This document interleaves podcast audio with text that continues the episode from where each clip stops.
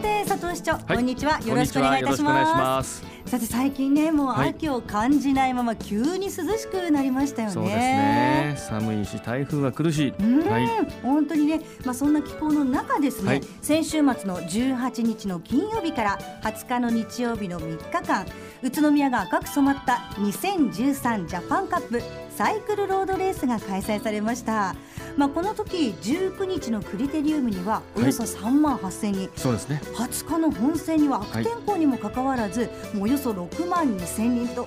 くの自転車ファンがこの県内外から観戦に訪れまして、非常に盛り上がりましたよね。そうですね、まあ、今年も本当に多くの皆様方がジャパンカップに来ていただきました、はい。まあ、本当にあのありがたいと感謝の気持ちでいっぱいですし、自転車の街宇都宮としてますますしっかりとした大会運営を行っていきたいと肝に銘じました。そうですよね、はい、しかも今回の大会ってあのヨーロッパプロツアーチームから過去最高のななチームが出場するなど、はい、本当にファンにとってはこれまで以上に嬉しい大会だったのではないですか。そうですね、まあ、アジア最高位の大会ということで、うん、まあ、国内チームの選手にとっても世界のトッププロと戦える、まあ、絶好の機会ですので、我が宇都宮ブリッツェの選手たちも世界との真剣勝負ができて、えー、来シーズンに向けた、まあ、何かを得ていただいたんではないかなと思います。市長自身もあのじゅうはちにちのチームプレゼンテーション、はい、こちらでご挨拶をされたり、はい、あとクリテリウムでは毎年あのレースの前にコースを走行されたりなどされていて、ね、はい、肌でその声援の熱さ、人の多さって実感してるんじゃないですか。そうですね、あの最近はですね、えー、私を見かけて声をかけていただく方が増えてきたんですね、えー、県外の方ですね、えー、市長とかって、えー、そうなんです、えー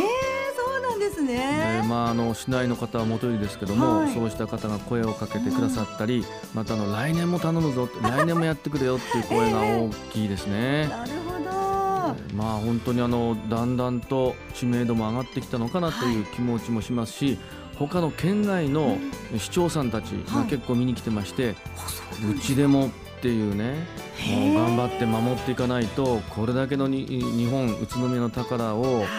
りね、宇都宮としても大切に守っていかなければならないなって思いましたね。そうですよね、はい、実際にだってはつかの本当に本戦もあの悪天候、はい、まあ、実際に選手たちももう低体温症でリタイアする選手が、ね、続出ということで、ね、はちじゅうよんせん手中さんじゅうきゅうせん手のみ完走したということで、でもその中でも皆さん最後まで残ってるわけですからね、はい、まあ、優勝はひとりしか出ないんですが、はい、まあ、残った選手全員にね、やっぱり優勝をあげたいなと思うぐらい感動したレースでしたね。まさにこの選手とともに本当にお客さんたちにも声援を送りたい、はい、お客様もよく我慢してね最後まで見ていただいたと思いますよ。でもそれだけやっぱり自転車のイベントというのが皆さん期待をしてるし、はい、ね、楽しみにしてるということなので、はい、やっぱりこれは続けていきたいですよね、はい、ね、頑張ります、はい。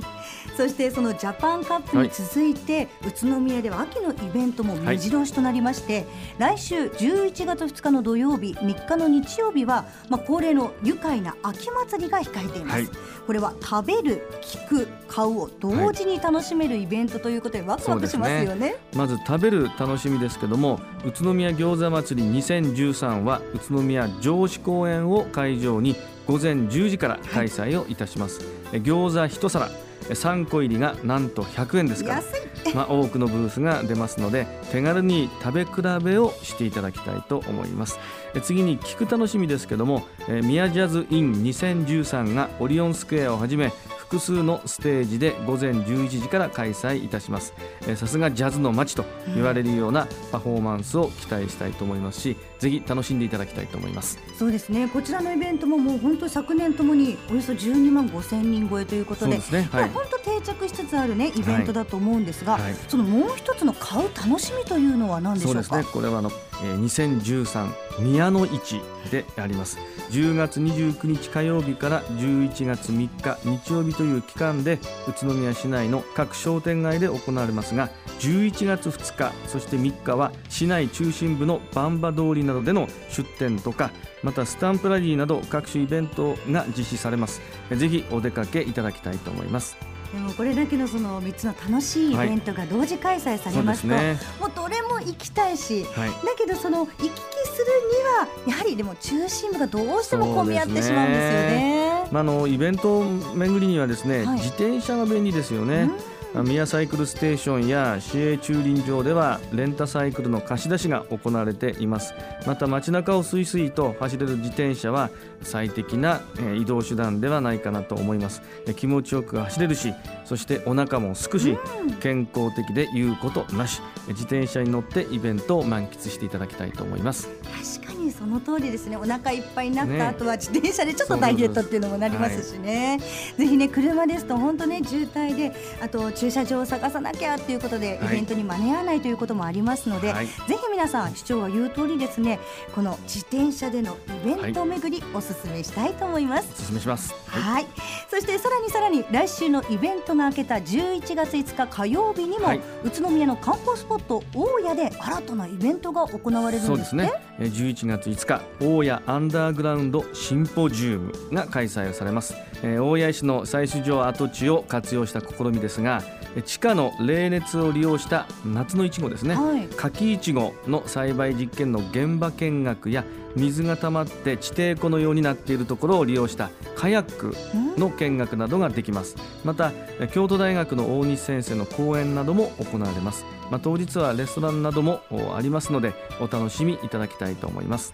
空間を生かしたその町おこしを皆さんと一緒に考えていくいい機会になりそうですよね。そうですね、はい、こちら大谷アンダーグラウンドシンポジウムはじゅういちがついつかの火曜日ごぜんじゅうじから大谷資料館で行われます。お申し込みお問い合わせは大谷アンダーグラウンドシンポジウム実行委員会事務局、電話 ゼロにーはち ろくさんにー にーよんにーなな ゼロにーはち ろくさんにー にーよんにーなな までお願いいたします。